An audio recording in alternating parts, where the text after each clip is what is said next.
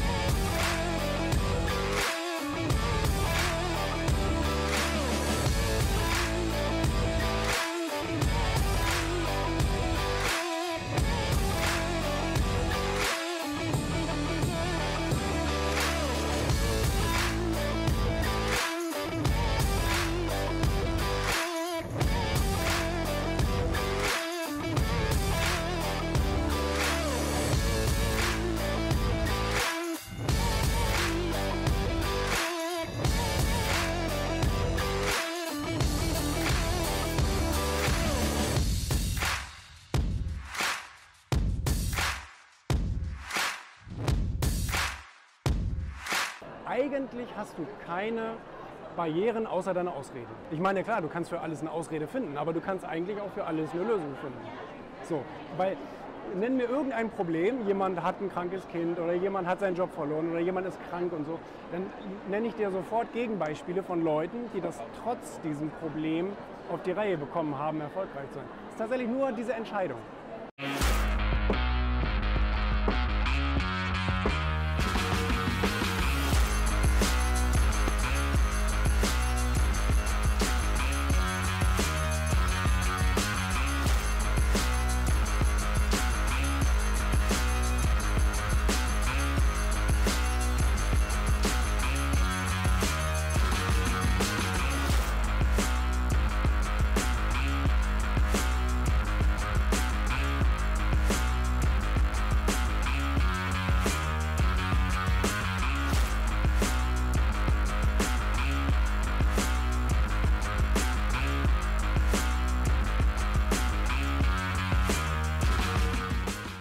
Herzlich willkommen zu einer nagelneuen Folge von deinem Lieblingspodcast Heroes, entdecke deine Fähigkeiten. Wir sind heute im Rotenburg zu Gast bei Julian Backhaus und werden mit ihm über seine Arbeit und seine Überzeugungen sprechen. Bereits mit 24 galt Julian als jüngster Zeitschriftenverleger in Deutschland und fungiert als Herausgeber diverser Magazine, unter anderem das bekannte Erfolg-Magazin. Er ist Bestseller-Autor folgender Bücher: Erfolg, was Sie von den super Erfolgreichen lernen können. Ego-Gewinner sind gute Egoisten und Bullshit Rules, 50 Regeln, die Sie brechen müssen, um Erfolg zu haben. Erstmal herzlich willkommen, lieber Julian. Vielen Dank für die Einladung. Wir haben dich gefragt, was Helden für dich sind oder welche Eigenschaften haben Helden für dich und du hast Folgendes gesagt. Wahre Helden sind für mich Leute, die entgegen ihrer Umstände ihre eigene Leidenschaft eingesetzt und etwas erschaffen haben. Ob Kunst oder Literatur, ich mag Leute, die wirklich etwas können und das erfolgreich umsetzen. Automatisch profitieren auch andere davon. Wahre äh, Helden haben sich selbst be besiegt. Helden haben sich selbst besiegt. Wie und in welchen Kontexten besiegen sich Helden selbst? Naja, wir Menschen haben ja alle unsere Schwächen. Wir haben auch unsere Stärken, aber wir müssen auch mit unseren Schwächen leben. Bedeutet, wir alle haben Versuchungen, wir sind faul oder wir haben irgendwelche Schwachpunkte, mit denen man uns irgendwie schnell zu Boden strecken kann, etc. Wir haben ähm, äh, viele Schwachstellen. So. Und wenn man es schafft, trotz dieser ganzen Schwachstellen sich selbst zu besiegen, das heißt, ähm, ein sehr erfolgreicher Mensch ist dabei, jeden Tag für seinen Erfolg etwas zu tun. 365 Tage im Jahr. Und jetzt gibt es natürlich den normalen Menschen, der sagt alle zwei Tage, oh, heute habe ich eigentlich nicht so richtig Lust und heute sind die Umstände blöd und die Oma hat Geburtstag und der Teppich müsste gereinigt werden und all solche Dinge. Ähm, und dann hält es aber einen vom Erfolg ab. Und die wahren Helden, wirkliche Leute, die sich selbst besiegen können, machen es trotz dieser Umstände und arbeiten sehr diszipliniert an, am Erfolg. Also das heißt, Disziplin ist wahrscheinlich einer der Begriffe, den ich damit am meisten in Verbindung bringen würde. Mhm. Du hast ja auch von äh, wahren Helden gesprochen. Gibt es denn Fake-Helden und wie kann man sie denn erkennen? Um, ähm, gibt es Fake-Helden? Das ist eine gute Frage. Es gibt natürlich viele Leute, die tun so, dass sie irgendwas hätten oder irgendwas wären, was sie aber nicht sind. Es gibt ja auch wirkliche echte Betrüger, die landen dann irgendwann vor Gericht oder so ähnlich. Um, das gibt es alles. Um, äh, wie man die erkennen kann, das ist oftmals sehr schwer, weil wirklich gute Betrüger ähm, zum Beispiel auch Soziopathen oder irgend sowas, extrem gut da drin sind, das zu spielen. Und es ist mhm. eigentlich, das sagen auch Kriminalpsychologen, fast unmöglich, die richtigen Profis zu erkennen. Da fallen wir alle drauf rein. Also ob das ein Wirecard-Vorstand dann ist oder andere Leute, äh, die wir auch aus den USA kennen, aus den großen Gerichtsprozessen, das sind Leute, das ist eigentlich fast unmöglich, denen auf die Schliche zu kommen. Aber so im normalen Leben sicherlich, ich merke das sehr, sehr oft, wenn ich mit Menschen spreche. Also ich komme extrem äh, oft mit Leuten ins Gespräch, mit sehr vielen, auch bekannten Menschen. Und ähm, da sind oft Leute dabei, die geben vor, viel zu wissen, aber wissen eigentlich wenig. Mhm. Wenn ich mich nämlich mit ihnen unterhalte und mal zwei, drei Fragen stelle, dann kriege ich irgendwann keine Antworten mehr weil diese Leute einfach gar keine wirklichen Antworten haben. Die haben ein paar Sachen aus dem Buch auswendig gelernt und das können sie auch auf der Bühne aufsagen. Aber wenn sie dann wirklich mal in die Tiefe gehen sollen und eine Frage beantworten sollen, dann wird das ganz oft schwer. Also das heißt, das sind so Leute, die haben was auswendig gelernt, aber sind nicht unbedingt so richtige, echte Experten. Hm. Und äh, zum letzten Statement, ob Kunst oder Unternehmen, hast du gesagt, ich mag Leute, die wirklich etwas können und das erfolgreich umsetzen. Automatisch profitieren auch andere davon. Wie geht das? Also wie profitieren andere davon, wenn das Gegenüber das macht, was es kann und es mag? Ja, das ist ja das Schöne am guten Egoismus. Ich habe ja ein ganzes Buch drüber geschrieben, über guten Egoismus. Ähm, das Schöne daran ist diese Art unsichtbare Hand von Adam Smith. Also äh, das funktioniert aber im ganzen Leben, nicht nur in der Wirtschaft. Wenn du etwas sehr, sehr gut kannst und das äh, auf die Straße bringst, dann profitieren auch automatisch andere davon. Wenn du zum Beispiel ein Künstler bist. Ein Künstler, sagen wir mal, du bist ein Musiker und du sitzt in deinem Keller und machst Musik. Ich habe Kollegen mal gefragt, ich habe auch viele andere, Bushido und so weiter, viele gefragt, was bedeutet für dich Musik und warum machst du das? Und die meisten haben mir geantwortet, ich mache das wegen mir selbst ich finde es einfach schön, Musik zu machen mich erfüllt das, mich macht das glücklich. Die machen das gar nicht in erster Linie für andere.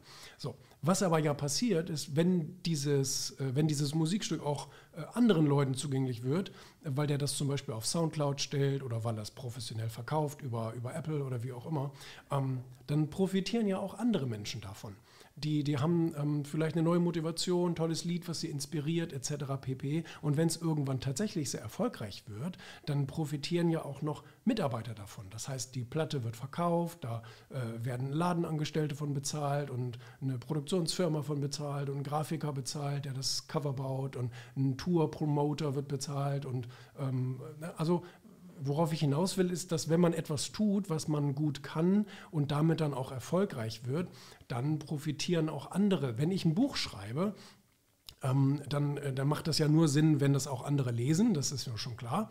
Ähm, aber dadurch, dass andere das Buch lesen, schreiben sie mir dann, Mensch, das hat mir weitergeholfen und da habe ich, einen, hab ich einen Anstoß gebraucht und den habe ich durch das Buch bekommen etc. Und ähm, ich habe das ja nicht für denjenigen geschrieben, weil ich kenne den ja gar nicht. Ich konnte ja nicht wissen, dass dieserjenige im Buchladen dieses Buch kauft und ihm das hilft. Aber es hilft trotzdem, ähm, äh, wenn ich einfach das tue, was ich gut kann und was ich gerne tue. Hm. Zu deinen Büchern, zu dem Buch äh, Ego, Gewinner sind gute Egoisten. Bedeutet der Titel, dass Verlierer schlechte Egoisten sind? Und was ist der Unterschied zwischen guten und schlechten Egoisten?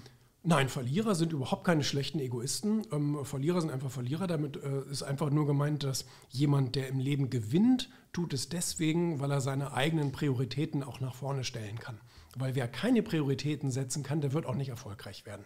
Wer alles Mögliche versucht, wer versucht, es allen Menschen recht zu machen und so weiter, der kommt selbst immer an letzter Stelle und wird deswegen nicht vorankommen. Das ist ja fast unmöglich. Und ähm, deswegen ist das in erster Linie damit gemeint. Die Weiterentwicklung der Persönlichkeit ist ja ist ein Vollzeitjob. ist, sind auch Business, Familie, sind auch ein Vollzeitjob, so sozusagen. Wie kriegt man, beziehungsweise wie kriegst du das alles unter einen Hut? Das kriegt man in der Regel gar nicht unter einen Hut. Deswegen sage ich, man muss eine klare Priorität setzen. Okay. Ähm, ich habe mit äh, sehr, sehr erfolgreichen Leuten gesprochen und alle, da war sehr, sehr schnell klar, die haben eine sehr, sehr eiskalte Entscheidung getroffen für ihren Erfolg. Das bedeutet, wenn ich für etwas eine Entscheidung treffe, nämlich für den Erfolg, muss ich gleichzeitig Entscheidungen gegen andere Dinge treffen gegen Privatleben, gegen familiäre äh, Termine, gegen ähm, all solche Sachen, vielleicht sogar gegen Sport, vielleicht sogar gegen ähm, äh, andere gesundheitliche Aspekte, weil der, der Mensch hat ja nur 24 Stunden insgesamt, davon muss er mindestens fünf Stunden schlafen, also bleiben 19 Stunden übrig und ähm, je nachdem, was du da als Erfolg aufbauen willst, musst du diese Zeit optimal einsetzen. Ähm, wir reden nicht von mittelmäßigem Erfolg mhm. mittelmäßigen Erfolg, also einfach gut leben und so, das, das ist auch mit sehr viel weniger Einsatz möglich. Aber wenn du mich jetzt fragst, was jetzt irgendwie ein Oliver Kahn oder ein Dieter Bohlen oder irgend sowas ähm, an den Tag gelegt hat, dann ist es wirklich eine ganz, ganz unbedingte Entscheidung für Erfolg gewesen. Dementsprechend sind ja auch die meisten super erfolgreichen irgendwie zum zweiten oder dritten Mal verheiratet und hatten vielleicht schon mal irgendwie einen Herzinfarkt oder irgend sowas, ähm, weil diese, weil diese Prioritäten einfach sehr, sehr klar sind. Das funktioniert aber auch wirklich nur, wenn ich mir selber das wert bin. Weil, mhm. also wenn ich egoistisch sage, ich möchte erfolgreich werden, ich möchte mein Potenzial voll ausschöpfen, ich möchte mich nicht hier dirigieren lassen von meiner Familie oder meinem Umfeld oder von wem auch immer, ähm, dann muss ich diese Entscheidung treffen, weil, wie gesagt, irgendjemand wird immer irgendwas von dir wollen. Deine Familie, deine Kinder, dein, dein Umfeld, deine Freunde, ähm, dein Job, jeder will irgendwas von dir, der Staat. Ähm, aber da muss man für sich selber eine klare Priorität aufbauen. Mhm, auf jeden Fall krass. Du hast von Priorität gesprochen, du hast von Zeit, von erfolgreich auch, von Erfolg. Ähm, wie sieht dein, beziehungsweise wie sieht deine äh, Routine aus? Oh, ähm, mhm momentan, also jetzt während Covid-Zeiten ein bisschen langweilig, aber normalerweise habe ich ähm, keine wahre Routine, also zumindest keinen wahren Tagesablauf. Mhm. Ähm, ich habe natürlich meine Routinen, so wenn ich morgens aufstehe. Also ich habe normalerweise gerne, dass ich morgens Zeit habe, gut zu frühstücken und ähm, dabei viele Zeitungen zu lesen. Das ist halt mein Job und ich muss informiert sein und dann mit meinen Redaktionen in Kontakt treten etc. Äh, das ist natürlich wichtig und ich schreibe mir auch jeden Morgen meine, meine Ziele auf und so weiter auf ein, auf ein Stück Papier. Also das ist mir schon alles wichtig. Ähm, ich lese auch jeden Tag in Sachbüchern und ähm, ich höre auch jeden Tag irgendwelche Vorträge oder mhm. sowas. Ähm, aber normalerweise, wenn du so von normaler Tagesroutine sprichst, bin ich immer sehr, sehr stolz darauf gewesen, dass ich ein sehr abwechslungsreiches Leben habe. Also okay. am, am, Montag mache ich etwas völlig anderes wie am Dienstag oder am Mittwoch. So an dem Tag bin ich in München, halte einen Vortrag, fliege dann mittags wieder zurück, habe vielleicht noch ein Meeting und bin dann wieder hier abends in der Redaktion zur Schlussbesprechung, weil morgen irgendwie ein Magazin von uns in Druck geht und am nächsten Tag halte ich vielleicht einen Vortrag in Österreich und äh, bin dann vielleicht über Nacht da und fliege dann weiter nach Palma oder also äh, das war immer, mhm. ähm, also das ist mein optimaler Tag. Das ist so, wie ich es liebe und wie ich es gerne tue. Sehr viel Abwechslung, viele Menschen treffen und viel erleben. Aber momentan ist es natürlich sehr eingeschränkt. Ne? Mhm, ja. Mhm. Auf jeden Fall. Also zumindest der Fall bei mir und einige auch unserer Zuschauer. Äh, wir haben eine bestimmte Routine. Und das größte, allergrößte Problem, dass man ist raus von seiner äh, Routine. Wie geht man, beziehungsweise wie ist man oder wie kann man auch zurück in diese Routine gehen. Ähm das ist ja das, was ich vorhin gesagt habe, man braucht eine ganz klare Entscheidung. Sobald eine wirklich klare Entscheidung ist, und das sagt sich so leicht, zu sagen, ja, du musst das entscheiden, erfolgreich zu werden. Das ist die schwerste Entscheidung deines Lebens. Das ist schwerer als eine Familie zu gründen, schwerer, also schwerer als alles, weil sich für den Erfolg zu entscheiden, also für den richtigen, echten Erfolg, mhm. ähm, bedeutet, wie gesagt, andere Leute stark zu verletzen. Und das ist schwer. Und das ist gerade bei Menschen, die sagen, ah, ich bin sehr mit meinem Umfeld und weißt du, wir haben uns alle lieb und so weiter, es wird dich fast umbringen. Aber wenn du es geschafft hast, dich sozusagen zu distanzieren und zu sagen, ich mache jetzt mein Ding und okay. es geht einfach nicht anders. Ich muss das jetzt zumindest eine Zeit lang während der Aufbauphase sehr, sehr stark konzentrieren, dass ich da drin bin, weil genau das, was du sagst. du kommst so schnell aus der normalen Erfolgsroutine und dann ist da ein Geburtstag und dann ist da Abschlussparty und dann ist da, es findet alles nicht mehr statt, sondern du bist sozusagen 24/7 in deinem, in deinem Hamsterrad drin. Und das musst du dir auch aussuchen, also das musst du auch wollen. Wenn du das nicht willst, dann lass es lieber, weil dann, dann, dann wird es dich ja kaputt machen. Aber ähm, wenn man das schafft, dann finde ich, war für mich immer so, ich kenne auch viele andere, für die fällt es dann mhm. sehr, sehr leicht, diese Routinen zu erfüllen. Ähm, das ist einfach ein Daily, Daily Habit. Ähm, aber wenn du mal, ähm, äh, wenn du mal das, ich sage jetzt mal so 30 oder 60 Tage, der eine kann schnell, ich kann zum Beispiel sehr, sehr schnell Routinen aufbauen, ähm, andere brauchen dafür länger. Und äh, wenn du das aber mal 60 Tage wirklich jeden Tag, zum Beispiel durch eine Erinnerungsfunktion in deinem Handy, schreibst mhm. du jeden Scheiß auf, den du am Tag machen musst für deine Routine. Und, denn, und wenn der Wecker klingelt, dann machst du es auch. Dann machst du nichts anderes. Und wenn du das mal 60 Tage gemacht hast, dann ist es normalerweise total drin in deinem, in deinem Körpersystem. Das, das, das passiert dann irgendwie automatisch. Mhm. Und ähm, also ich muss mich nicht programmieren. Wenn ich jetzt zum Beispiel mich auf Toilette setze, habe ich immer ein Buch da liegen in meinem Haus unten und oben. Also egal, wenn ich auf Toilette gehe, kann ich automatisch gleich das neue Buch von Peter Thiel oder kann ich dann sofort gleich lesen. Und äh, das ist für mich gar keine Frage. Und äh, wenn ich mein Auto betrete, dann läuft da automatisch auch irgendwie ein Vortrag im, im, äh, in der CD oder irgend sowas. Ja? Mhm. Ähm, und wenn ich morgens aufstehe und mir meinen Espresso gemacht habe, dann schreibe ich mir automatisch meine Ziele auf. Da brauche ich überhaupt nicht drüber nachdenken. Das macht mein Körper automatisch. Ähm, aber diese ersten Tage sind unglaublich wichtig. Mhm. Also du hast dich daran gewohnt. Ja. Jetzt, äh, es fällt uns und einige unserer Zuschauer ist schwierig daran zu halten. Man spricht auch von der Gewohnheit, man kriegt das in 66 ja. Tagen. Ja, ich weiß ja nicht. genau. Mhm. Aber dann fehlt die klare Entscheidung. Ja. Das ist sicherlich ein Punkt und da, darüber redet auch nie, niemand mhm. gerne, mhm. Über weil das ist wirklich hart. Auf jeden Fall, auf jeden Fall. Und du sagst auch hart. Ähm, was motiviert dich? Äh, woher kriegst du deine das Motivation? also äh, ich will ja etwas damit erreichen. Also auf der einen Seite ist es ein Lebensstil, sich natürlich ähm, jeden Tag bewusst zu sein, es geht voran und man erreicht neue Ziele und man, man, man schafft das, was man möchte. Man fühlt sich erfüllt sozusagen. Ähm, auf der anderen Seite hat man natürlich auch Ziele kurzfristig und langfristig. Und wenn die dann auch passieren, also man sieht es ja dann auch an den Auswüchsen, irgendwie du verdienst mehr Geld und kannst dir vielleicht mehr erlauben oder bekommst Anerkennung von außen oder du, du bewirkst im Leben anderer etwas und so, das bekommst du dann ja als Feedback und das motiviert dich ja auch wiederum zu sagen, mhm. wow, das, das ist eine tolle Sache. In der Psychologie sagt man ja sowieso, du brauchst relativ schnell kleine Erfolge. Ah, ja. Also es gibt natürlich immer die äh, jungen Leute, die dann auch äh, mit ganz großen Zielen rausgehen und ähm, äh, das, das, nächste Apple gründen wollen oder ein neues Facebook aufbauen wollen. In allen Ehren. Also das wird ein harter Job, aber es kann ja sein.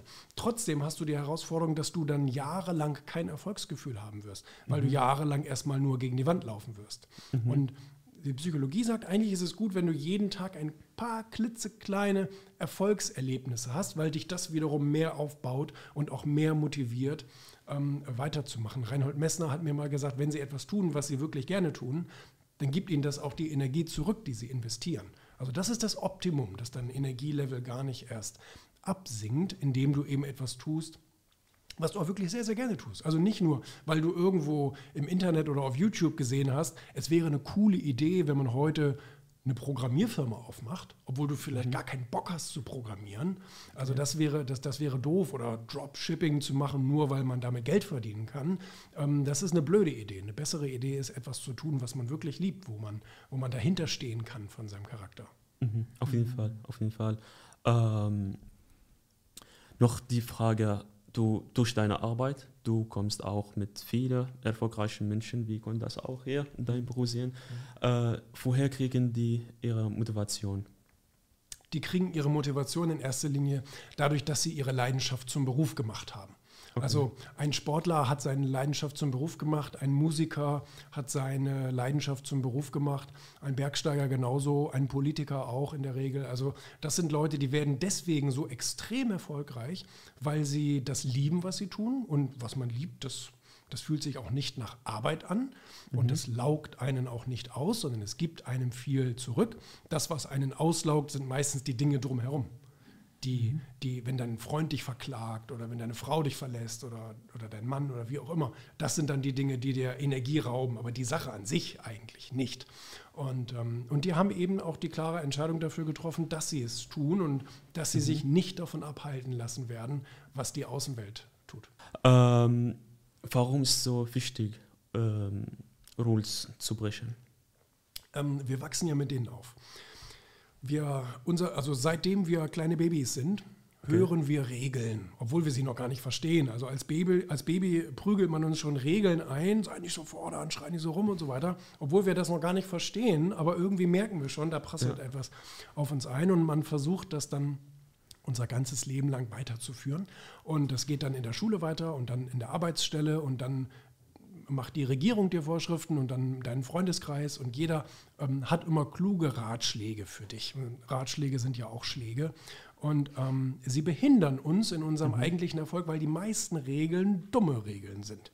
Okay. Und ich habe 50 äh, Regeln aufgeschrieben in dem Buch, die uns unser ganzes Leben lang eingetrichtert werden, mhm. obwohl sie unseren Erfolg behindern. Und ich nehme dann immer die Regel, dann steht da zum Beispiel, halte ich immer an die Gesetze oder Eigenlob stinkt oder wie auch immer, sei nicht so fordernd, keine Ahnung, steht dann da und dann pflücke ich das auseinander und belege das Gegenteil. Mhm. Und ähm, das ist eben ein Problem. Viele Leute laufen mit diesen Regeln durch die Gegend, also durch ihr Leben und äh, merken das aber gar nicht, dass diese Regeln unterbewusst ihren eigenen Erfolg behindern. Und trotzdem, mhm. und sie fragen sich den ganzen Tag, warum geht es bei mir nicht so richtig voran?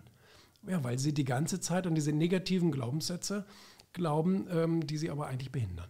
Mhm, okay, also die sind auf jeden Fall 50 Regeln. Man sollte auf jeden Fall das durchlesen. Ähm, es gibt auf jeden Fall bestimmt noch mehr. Wie kann ich also das wissen? Gibt es ein Muster, wenn das und dies passiert? Okay, das ist eine Bullshit-Regel. Ähm, ich glaube, die Herausforderung ist tatsächlich, dass wir uns denen, ähm, dass, dass wir uns diesen Regeln nicht bewusst werden können. Deswegen okay. habe ich sie aufgeschrieben. Und ähm, du hast recht, es gibt natürlich auch noch ein paar andere. Grundsätzlich hilft es, alles in Frage zu stellen. Aha. Alles, was in meinem um also was in meinem Leben auf der Welt passiert, muss ich mal zumindest einmal in Frage stellen, weil ich es dann entweder bestätigen kann mhm. oder ich finde durch Zufall raus, oh, das ist etwas, was mich am Erfolg hindert. Und das ist auch bei allen, also das ist auch bei, bei, bei, bei Menschen ähm, unterschiedlich, was denjenigen behindert. Der eine mhm. hat wenig Bullshit-Rules in sich, weil er sowieso irgendwie ein Querulant und ein Regelbrecher ist und das ist gut für ihn. Und der andere, der ist ganz hörig und glaubt immer an alle Regeln und äh, fragt sich, warum es nicht weitergeht. Aber ich glaube, wir müssen sie tatsächlich irgendwie mal einmal gelesen haben. Also mhm. ich glaube, von selbst fallen sie uns nicht alle ein. Auf jeden Fall. Das ist ein Feedback, was ich bekommen habe von diesem Buch. Es mhm. wurde wirklich sehr, sehr gut verkauft. Ähm, ist ja auch als Spiegel-Bestseller eingestiegen im Sommer. Mhm. Und mir haben ganz viele Leute gesagt, boah, da habe ich Regeln drin gelesen, die kannte ich sowieso, ja. aber ich habe nicht gemerkt, dass sie mich fertig machen. Mhm. Und durch das Buch erst haben sie es gemerkt. Also ich glaube, man braucht da tatsächlich irgendwie einen Anstoß von außen. Auf jeden Fall krass. Kannst du uns vielleicht zwei, drei Regeln, die uns und unser Zuschauer auch gleich nennen? Diese zwei, drei Regeln musste man auf jeden Fall brechen. Ach, was könnten wir denn da mal nehmen? Äh, zum Beispiel, Schuster bleibt bei deinem Leisten. Mhm. Also immer nur das zu tun, was man schon kann oder was man schon gemacht hat, anstatt auch mal neue Dinge auszuprobieren, die einen vielleicht auch noch glücklicher machen. Oder abwarten und Tee trinken. Ah. Das ist auch eine blöde Regel, weil die Welt bewegt sich heutzutage wahnsinnig schnell. Und wenn wir uns nicht sehr schnell mitbewegen, mhm. dann bleiben wir ganz schnell zurück und finden den Anschluss nie wieder. Mhm. Das ist also auch eine dumme Regel. Ähm, es gibt hier zum Beispiel auch Eigenlob stinkt, habe ich schon ganz kurz gesagt. Also Menschen glauben, gut über sich selbst zu sprechen in der Öffentlichkeit ist äh, dumm, aber das Gegenteil ist der Fall. Wenn andere Menschen wissen, wer wir sind, was wir können, wo unsere Stärken liegen, was wir schon geschafft haben, können sie viel mehr mit uns anfangen, als wenn wir so ein Rätsel bleiben. Mhm, mh. Gut, du hast gesagt auch, man sollte eigentlich fast oder alles äh, mhm. in Frage stellen. Mhm. Gibt es Regeln, deiner Meinung nach, äh, die man auch nicht brechen sollte? Oh, gibt es Regeln, die man nicht brechen sollte? Ähm es gibt sehr viele Erfolgsregeln. Also ich habe gerade schon gesagt, Du brauchst Disziplin, um etwas äh, zu schaffen. Du brauchst eine klare Entscheidung äh, für etwas. Du musst auch Mut beweisen, wenn du etwas Innovatives oder Neues machen willst. Mhm. Das sind Gesetze, die äh, darfst du nicht brechen, ähm, weil sie wirken wie die Schwerkraft. Also mhm. das funktioniert, also es, es, es geht nur damit. Man, man, man, man kann da tatsächlich nicht das Gegenteil beweisen. Also es gibt niemanden, der sagt, ich bin rein durch Zufall erfolgreich geworden. Und davon wirst du auch nicht 100 finden. Also wenn du einen finden solltest, okay, vielleicht. Aber du wirst nicht 100 finden, du wirst auch nicht 1000 finden. Und wir mhm. sind 6 Milliarden auf der Welt. Also das heißt, das sind so gewisse Gesetzmäßigkeiten, die definitiv funktionieren. Auf jeden Fall. Im Buch sagst du auch, dass die Gesundheit nicht das Wichtigste ist. Aber bist du nicht persönlich lieber gesund und arm statt reich und krank? Ja, das stimmt. Ähm, ich will damit ja auch nur sagen, dass Gesundheit nicht das Wichtigste ist. Gesundheit ist wichtig und jeder von uns ist lieber gesund als krank. Das ist völlig klar. Die Herausforderung ist nur, dass wir alle irgendwann mal eine Krankheit haben werden. Und manche von uns werden eine sehr schwerwiegende Krankheit bekommen. Manche von uns werden mit einer schwerwiegenden Krankheit schon geboren. Und wir können sie auch nicht besiegen, zumindest nach heutigem Stand der Wissenschaft nicht. Und dann gilt es doch zu sagen, ich kann aber trotz meiner Krankheit etwas schaffen. Ich kann trotz meiner Krankheit glücklich werden. Ich kann trotz meiner Krankheit beruflich erfolgreich werden. Trotz der Krankheit ein, ein äh, glückliches Familienleben aufbauen etc. Weil mhm. das Gegenteil, wenn man jetzt sagen würde, Gesundheit ist das Wichtigste und steht über allem. Und wenn du nicht gesund bist, dann hast du keine Chance im Leben und dann ist dein Leben zu Ende und vorbei. Stimmt, ja. Das wäre total dumm. Weil ein Stephen Hawking, ähm, dem hat man mit, mit 25 schon gesagt, dein Leben ist vorbei und du hast jetzt noch ja. ein paar Jahre und dann wirst du sterben. Und der hat es einfach nicht geglaubt und hat einfach gesagt, ich mache, ich lasse mich davon nicht einschränken. Und der hat äh, Kinder gezeugt, war im Weltraum und äh, war, war, in Hollywood, hat alles geschafft, was man, also mhm. hat zehnmal so viel geschafft wie ein gesunder Mensch. Auf jeden Fall. Und ich finde, diese Leute, die mit äh, Behinderung oder mit äh, von außen äh, Krankheit oder etwas, was sie gar keinen Einfluss darauf haben, mhm. die sind echte Helden. Mhm. Auf jeden Fall. Ja. Das stimmt.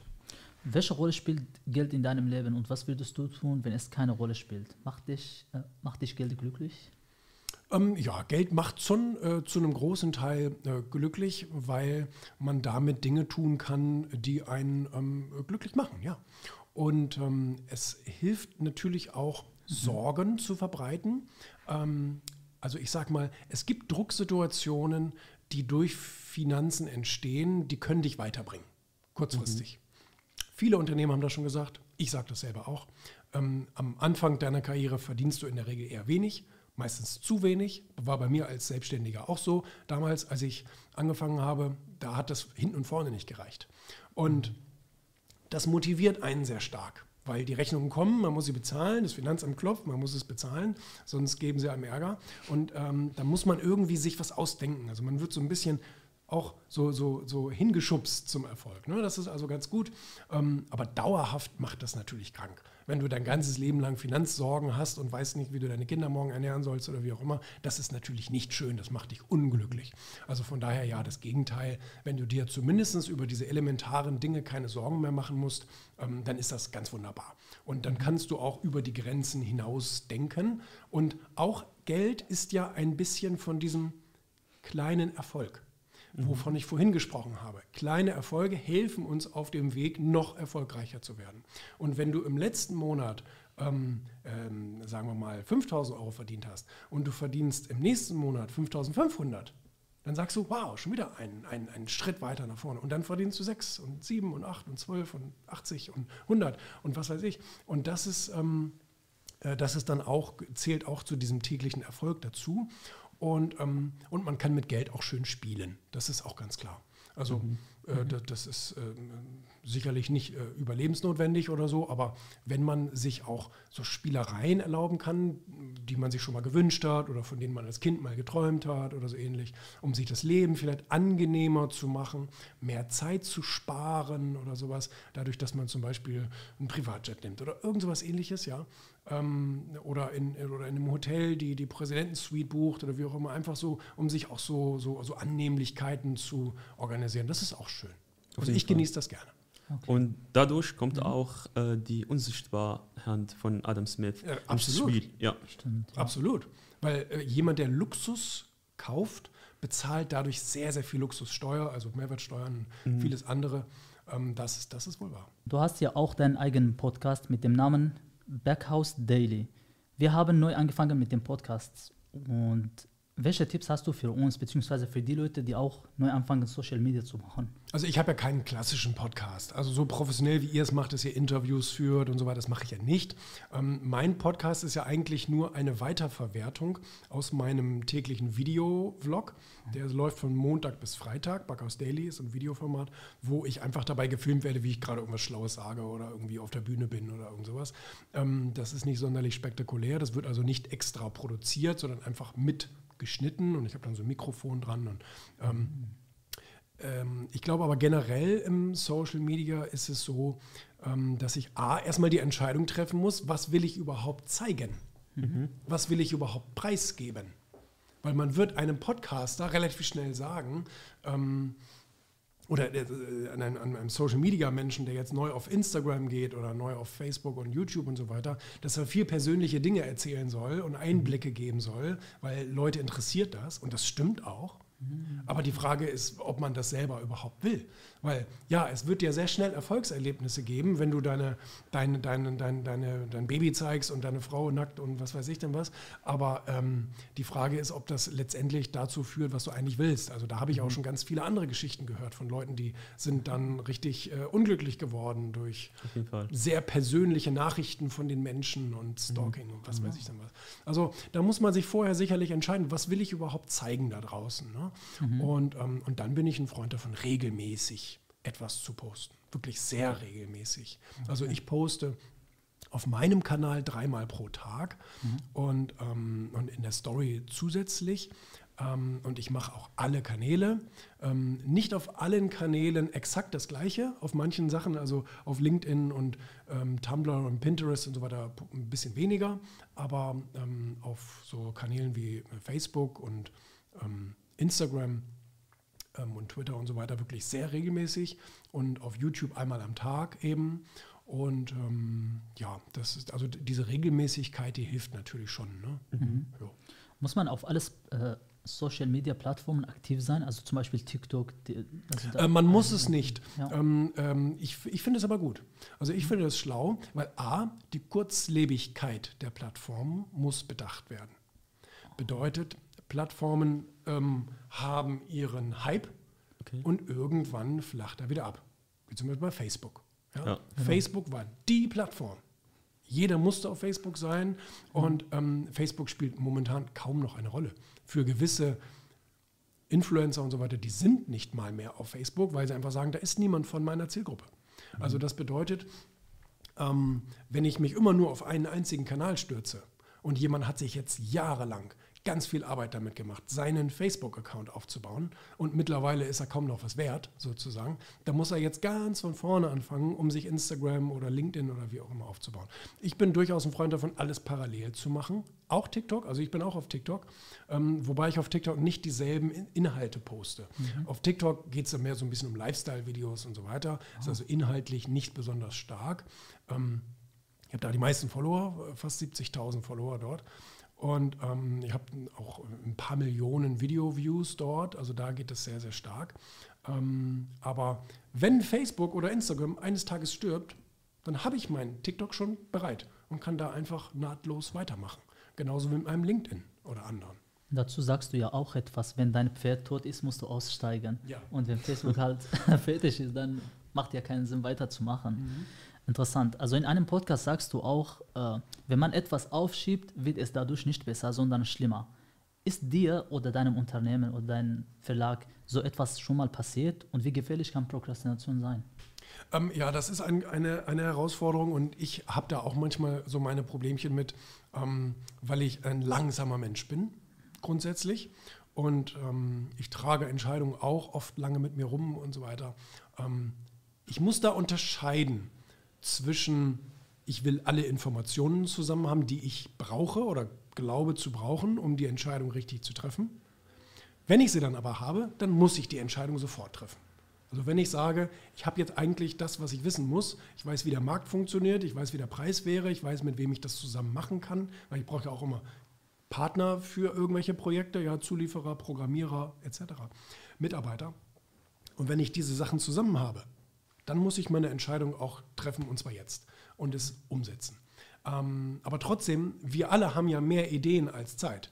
Also wir, wir alle haben ganz viele Ideen in der Schublade und sagen, oh, das wäre doch toll und das wäre auch noch eine gute Idee. Aber wir können ja nicht alles gleichzeitig machen. Das funktioniert ja nicht, weil wir uns ja sonst verzetteln würden. Ähm, aber wenn man, wenn man eine Prioritätenliste hat und sagt, das ist und das ist und das ist wichtig und ich habe die Informationen zusammen, ich treffe jetzt die Entscheidung, dann, dann muss man es auch tun. Und ich treffe dann auch eine Entscheidung ähm, zu sagen, mir reichen 75 Prozent.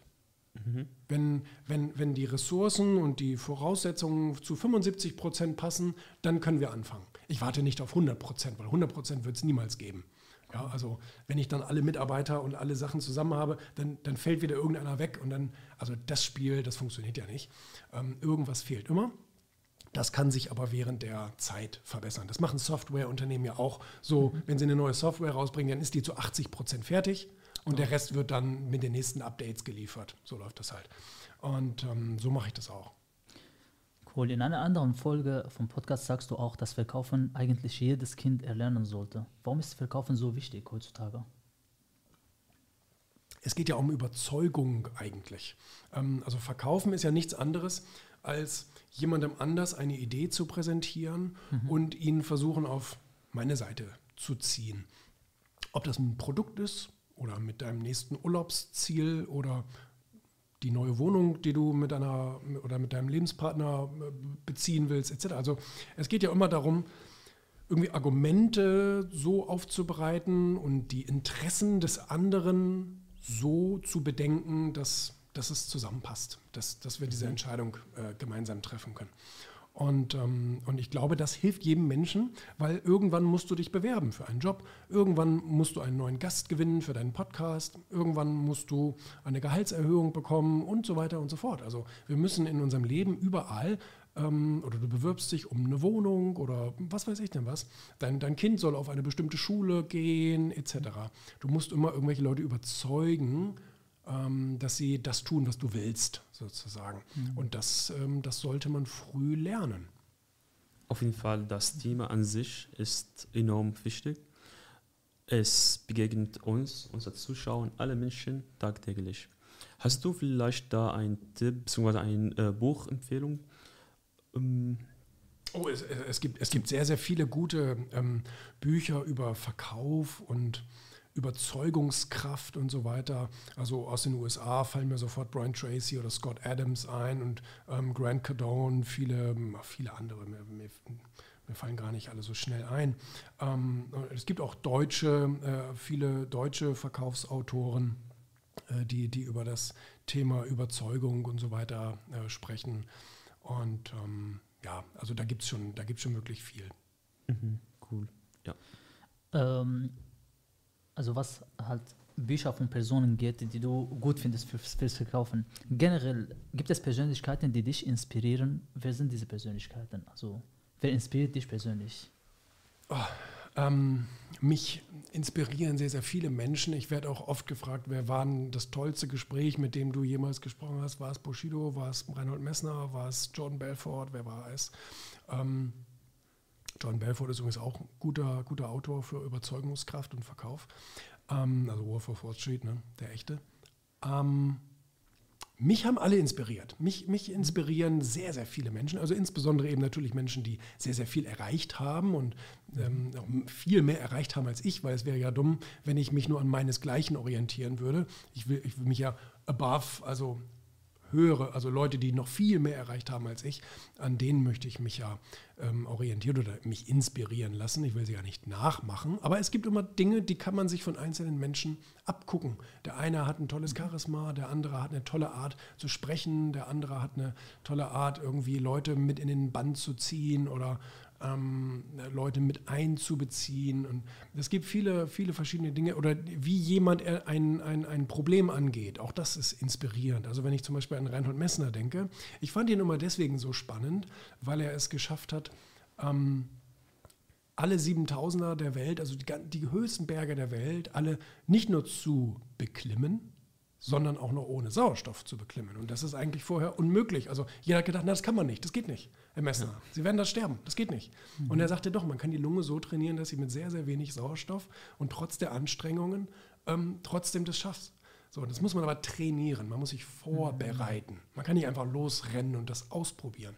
Und das ist etwas, was mich eben an seiner Herangehensweise für Probleme sehr inspiriert hat. Zu sagen, man kann jedes Problem lösen, man muss sich nur aus, äh, ausreichend darauf vorbereiten. Das heißt, ich brauche die Informationen, mhm. was brauche ich, was passiert da, wie muss ich mich vorbereiten. Und dann muss ich es trainieren. Und zwar jeden Tag und die ganze Zeit trainieren, ohne, mhm. also ein, ein, ein, Fußballer wie Ronaldo zum Beispiel. Ähm, oder ein Golfer wie Tiger Woods. Die sind ja nur deswegen Weltspitze, weil sie sehr, sehr viel mehr trainieren als alle anderen. Wenn alle anderen schon zu Hause beim Abendessen sind, dann sind die Leute auf ihrem Field und äh, trainieren, mhm. obwohl sie das ja schon können. Ja. Also ein Ronaldo braucht jetzt nicht zu beweisen, er kann ja Fußball spielen. Aber er weiß, dass er es trotzdem jeden Tag trainieren und perfektionieren muss, weil ähm, auf Olympianiveau sind mhm. alle gleich gut. Mhm. Jeder läuft die 100 Meter in, ich sage jetzt einfach mal 10 Sekunden. Ich weiß nicht, wie viel es wirklich sind. Jeder läuft die. Aber der eine läuft sie in 10,2, der andere läuft sie in 10,3 und der andere in 10,4 und der mit 10,2 gewinnt.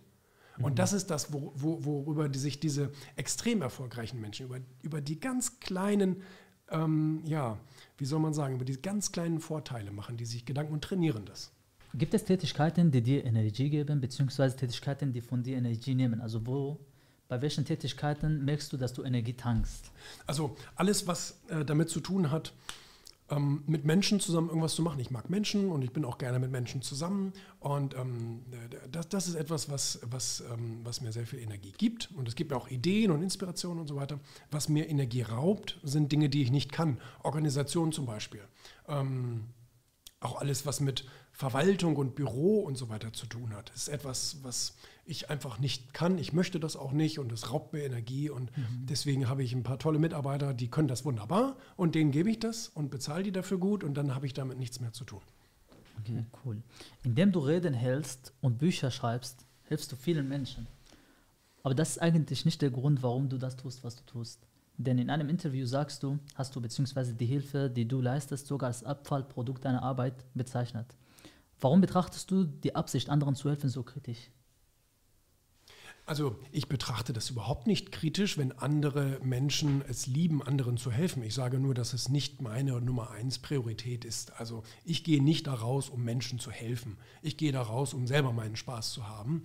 Ähm, aber dadurch, dass ich das tue, wie du es gerade schon sagst, dadurch, dass ich Spaß daran habe, einen Vortrag auf der Bühne zu halten, sitzen da unten tausend Leute und sagen, wow, das ist ja toll, das hilft mir gerade. Mhm. Aber das interessiert mich eigentlich nicht wirklich. Also es freut mich, aber ich gehe nicht deswegen dorthin.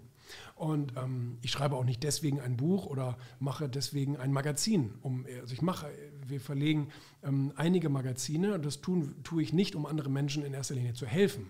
Mhm. Ähm, sondern ich möchte gerne einfach in den Medien arbeiten und das macht Spaß und das ist viel Abwechslung und jeden Tag ist die Welt neu und so weiter. Aber natürlich, dadurch, dass wir das tun, helfen wir anderen Menschen. Und unser Produkt muss auch darauf angelegt sein, anderen Menschen natürlich zu helfen, weil sonst wird es ja keiner kaufen.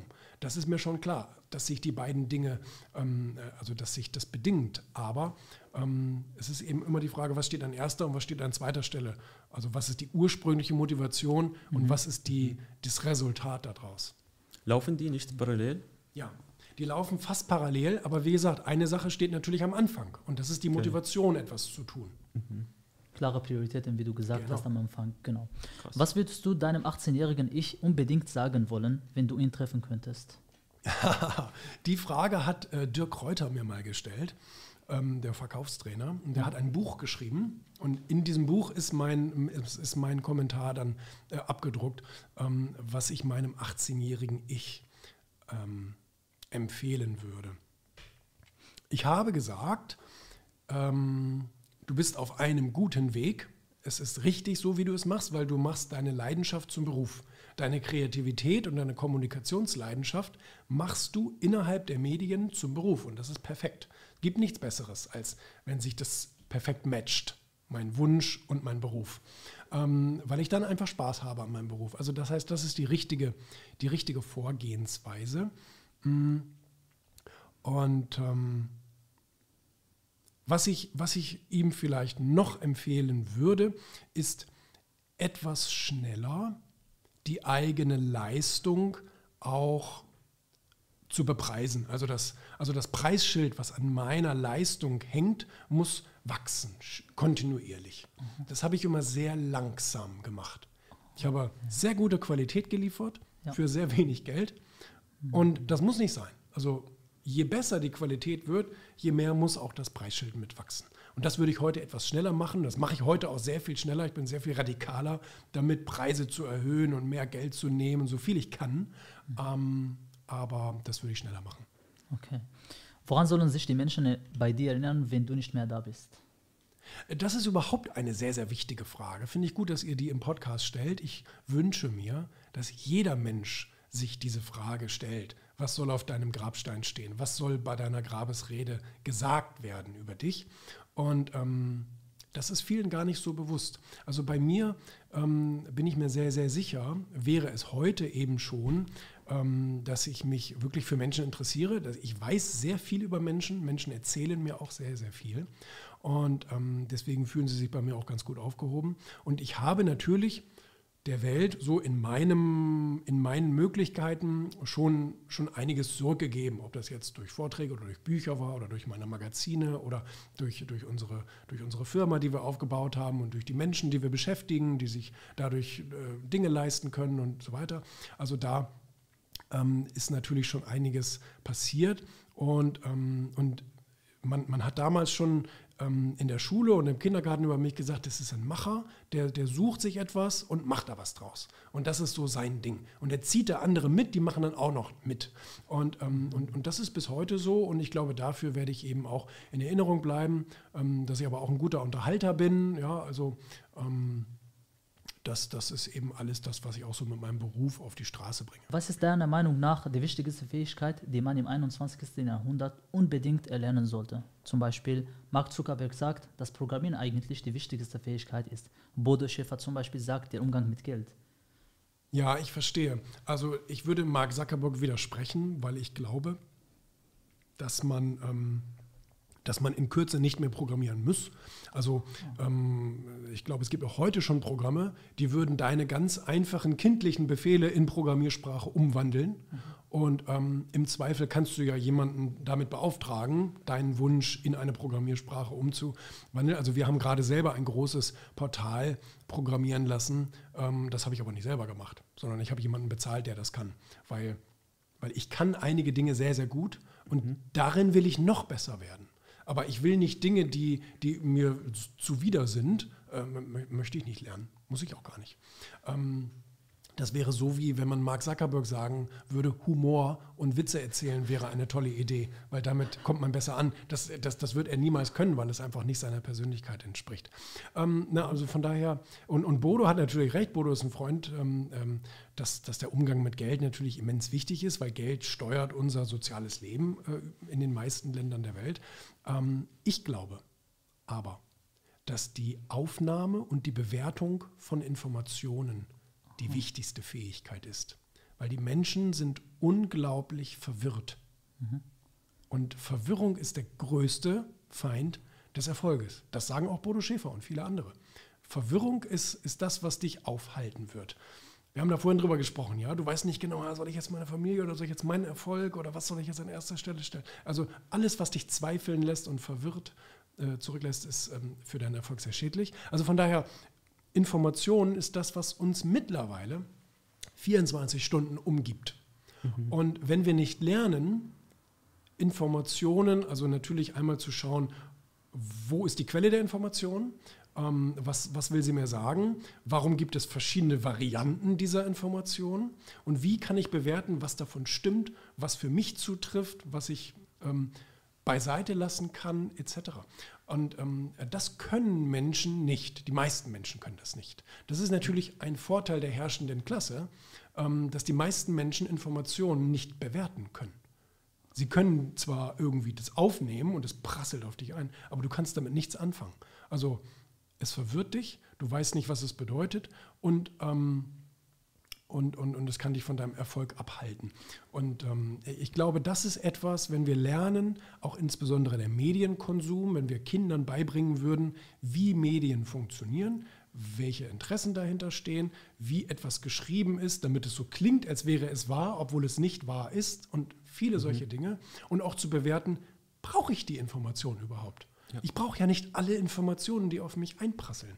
Dein Gehirn ist ja schon sehr gut da drin, viele der Informationen, die dich jeden Tag umgeben, auszublenden. Die Plakate, an denen du vorbeifährst, das Radio, was du anhast, die ganzen Sachen, die du auf Facebook siehst. 80, 90, 95 Prozent von dem kommen in deinem Gehirn gar nicht an. Die werden überhaupt gar nicht verarbeitet. Die werden zwar gespeichert, aber nicht verarbeitet. Und ähm, trotzdem sind die verbleibenden 15 Prozent immer noch so viel und so unbrauchbar, ähm, dass wir eigentlich lernen müssen, wie gehen wir eigentlich mit dieser ganzen Information um und was können wir davon ähm, bewusst ausblenden, weglassen, sagen, nein, das ist nichts für mich, so wie mit der Programmiersprache, interessiert mich nicht, brauche ich nicht. Ähm, das, das, das muss man lernen. Auf jeden Fall, da kann ich dir nur zustimmen. Eigentlich, wenn zum Beispiel ich zur Stadt war, also überall gibt es Werbung. Das, dies, das. War auch was du äh, sagst, auch wenn das Gehirn das nicht speichert, es bleibt da ja. und hat auch Einfluss darauf. Äh, vielleicht auch auf deine ähm, Kaufentscheidung. Mhm.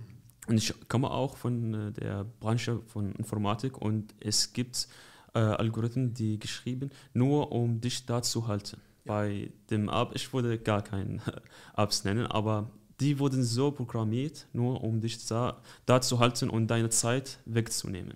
Und hier kommt auch, was du auch am Anfang gesagt hast, äh, setze Priorität. Mhm. Genau. Und noch eine Sache, ich lasse nicht alles zu mir kommen. Also abhalten, ja, okay, jetzt Werbung, abschalten. Mhm. Und ich wurde, beziehungsweise ich bin auch gar kein Freund von diesen kostenlosen Apps, die mhm. man nutzt die um, und äh, schaut Werbung. Mhm. Ja, Gar, gar nicht. Und deswegen, ich würde die alle äh, abschalten. Ähm, kann man das auch lernen? Ähm, gibt's ja, also ich glaube, man kann das lernen, das ist auch ein schwieriger Prozess, weil wir Menschen sind sehr neugierig.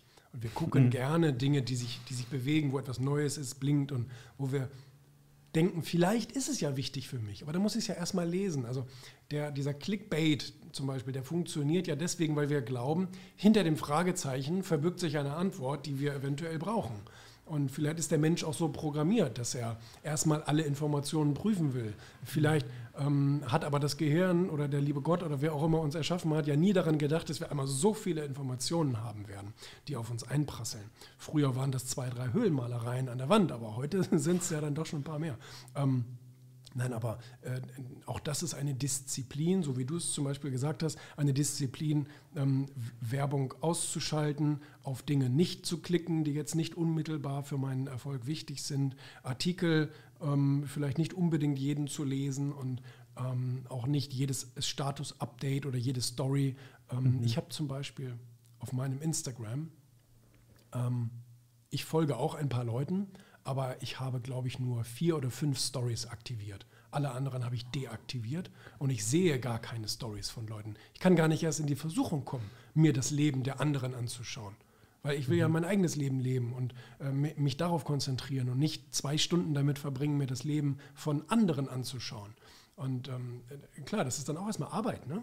Dieses alles auszuschalten und zu disablen und so und weiter. Das verletzt auch. Und auch die ganzen, ja, und äh, äh, natürlich. Und auch die ganzen, ähm, also muss ja nicht, muss ja niemandem entfolgen. Du kannst ihn ja einfach auf stumm schalten, das merkt er gar nicht. Okay. Das sieht er ja gar nicht, ob du ihn guckst oder nicht. Ich glaube, das kann man schon lernen, ist aber Disziplin notwendig. Mhm. Gut. Also ich studiere Soziologie und du hast mhm. gesagt, Verwirrung ist äh, eigentlich das, was unser Erfolg äh, hindert. Und eigentlich lernen wir in der Uni, dass man immer nach dem Warum fragen soll. Mhm. Aber mit jedem Warum bohren wir noch weiter. Mhm. Also mit jeder Station werden wir noch verwirrter. Warum ist das so? Warum passiert das so? Heißt das, äh, dass man mit dem Warum-Fragen aufhören soll? Also wenn, Erklär mir mal genau, was ihr da lernt. Also ich weiß ja nicht, ich habe noch nie studiert, ich weiß nicht, was ihr da lernt. Also zum Beispiel, äh, warum gibt es Arm und Reich? Warum, warum gibt, gibt, es soziale Ungleichheit? Ah, ja, okay. Warum? Mhm.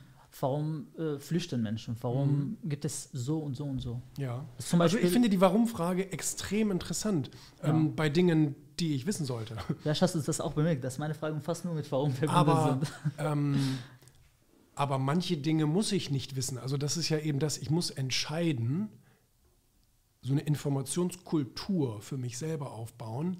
Was ist das, was ich in meinem Leben brauche und haben muss? Ich lese zum Beispiel keine Kriegsberichterstattung. Mhm. Tue ich nicht, weil es, ähm, also einerseits, weil es mich tatsächlich nicht sonderlich interessiert, ähm, aber weil ich auch nicht daran erinnert werden will, jeden Tag, dass die Welt so schlecht ist. Weil ähm, es ist einfach eine Entscheidung von mir, ich möchte gerne in einer anderen Welt leben. Und jeder von uns kann sich ja seine eigene Welt schaffen und aufbauen. Und ähm, das ist ja noch ein Stück Freiheit, was wir haben. Und deswegen, und ich lese auch nichts über Kindervergewaltigung und so, und so weiter. Weil ich habe auch nicht vor, etwas daran zu ändern. Also ich bin kein Polizist, ich bin kein Staatsanwalt, ich mir, ich bin kein, kein, kein, kein Kriegsberichterstatter. Ich, also es passt einfach gar nicht, also es ist nicht notwendig für mein Leben. Ich weiß, da draußen gibt es wahnsinnig schlechte Dinge und darüber schreibe ich auch in meinem Buch. Man muss auch lernen, negativ zu denken, natürlich. Man darf sich nicht nur in eine rosarote Welt zurückziehen. Mir ist, mir ist bewusst, wie schlecht die Welt sein kann. Ähm, aber ich will nicht, ich will nicht jeden Tag so viel daran erinnert werden weil, weil, ich, weil, weil ich glaube, dass dadurch meine Entscheidungen und mein Lebens, meine Lebensqualität ähm, verschlechtert wird. Ich glaube, ich würde schlechtere Entscheidungen treffen, wenn ich den ganzen Tag ähm, äh, mir, mir, mir schlechte Informationen einbläuen würde. Mhm. Äh, auf der Seite von Erfolg Magazin, äh, also wie gesagt, ich followe dich seit zwei Jahren, weil ich erst seit zwei Jahren richtig gut Deutsch spreche. Mhm. Und äh, ich finde, dass äh, du sehr inspiriert von Man Emmanuel Macron bist. Äh, also welche Bedeutung hat Emmanuel Macron für dich, beziehungsweise warum diese Persönlichkeit ausgezeichnet? Also das manchmal sehe ich Artikel über Emmanuel Macron, also viele verschiedene Persönlichkeiten, aber so ja. Charisma und... Ja, das stimmt. Aber äh, genau, also du hast recht, ähm, einige von unseren Autoren äh, schreiben über Emmanuel Macron zum Beispiel aus Sicht der Körpersprache, weil er eine sehr, sehr starke Körpersprache hat oder eine sehr inklusive Körpersprache hat. Ähm, und ähm, das ist auch im neuen Magazin wieder so. Ich weiß gar nicht, wer es war. Wer hat denn da, ähm, das war der Stefan Werrer, glaube ich. Oh, Stefan Werrer hat, glaube ich, im neuen Magazin über, über die Körpersprache unter anderem von Emmanuel Macron äh, geschrieben. Und auch in einem vergangenen Magazin war das schon mal Thema. Ich habe Emmanuel Macron mal getroffen auf dem G7, äh, G20-Gipfel in, jetzt muss ich mal überlegen, G7 oder G20 in Hamburg? In Hamburg G20. G20, ne? Ja, ja genau. Da standen wir zusammen in der Toilettenschlange, gibt es sogar ein Foto von. Und ähm, aber ich, ich habe tatsächlich keine besondere Beziehung zu Macron. Mhm. Und ähm, ich finde es sehr interessant, wie er auftritt und wie er es schafft, durch seine Bewegungen andere in ihren Bann zu ziehen, mhm. ohne dass sie gehen können. Nicht mal Trump ist ihm äh, entkommen. Also er ist sehr, ähm, er zieht die Leute sehr zu sich her. Ähm, das ist schon sehr interessant. Es ist natürlich ein sehr, sehr dominantes Verhalten, extrem dominant von Macron. Aber nein, ich habe keine sonderliche Beziehung zu ihm. Okay, cool.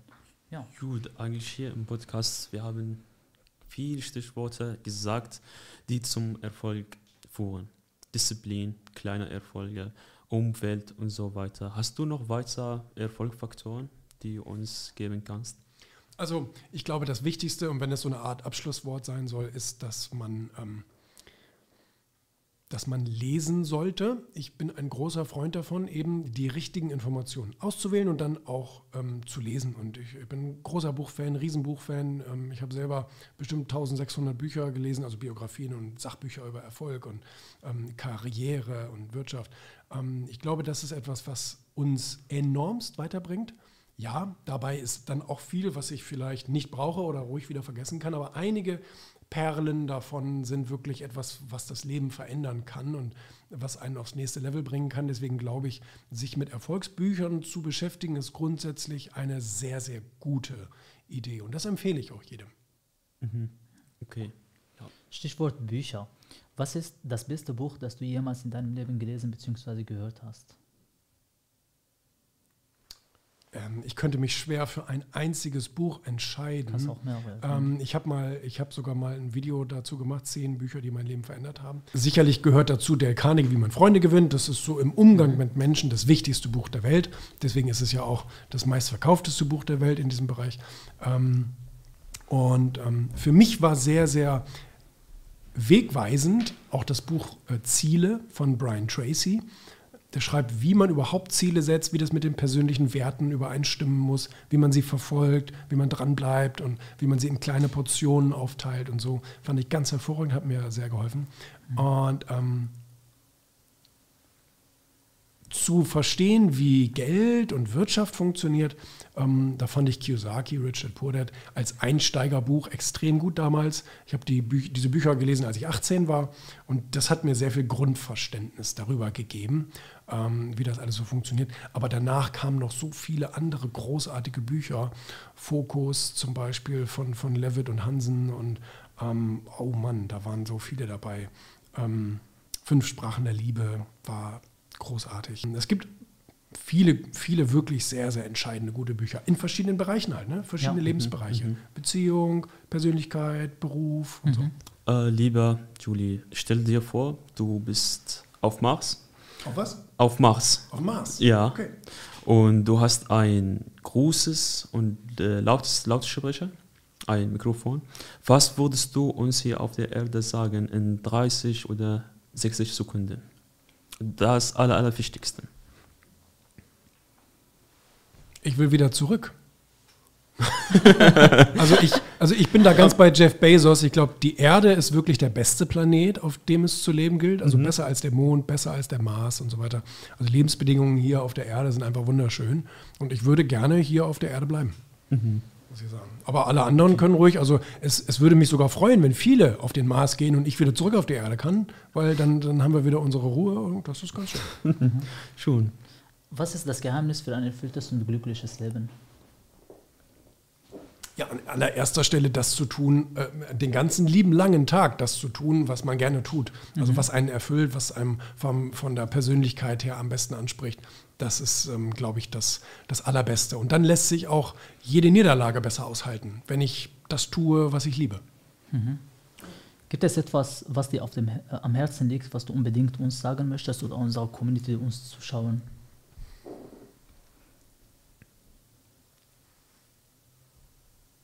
Hört nicht so viel Podcasts. Also es gibt Leute, die, die ähm, äh, beschäftigen sich den ganzen Tag ähm, mit, mit, mit, mit, mit, ja, weiß ich auch nicht, mit YouTube-Shows und Podcasts und Instagram-Stories und bla bla bla bla bla. Ähm, aber sie vergessen auch mal irgendetwas davon umzusetzen. Und das ist etwas, was mir sehr viel Sorge bereitet, dass die Leute glauben, aber ich höre doch so viel Podcasts, ich lese doch so viele Bücher, ich Ja. besuche so viele Seminare, aber es passiert nichts in meinem Leben.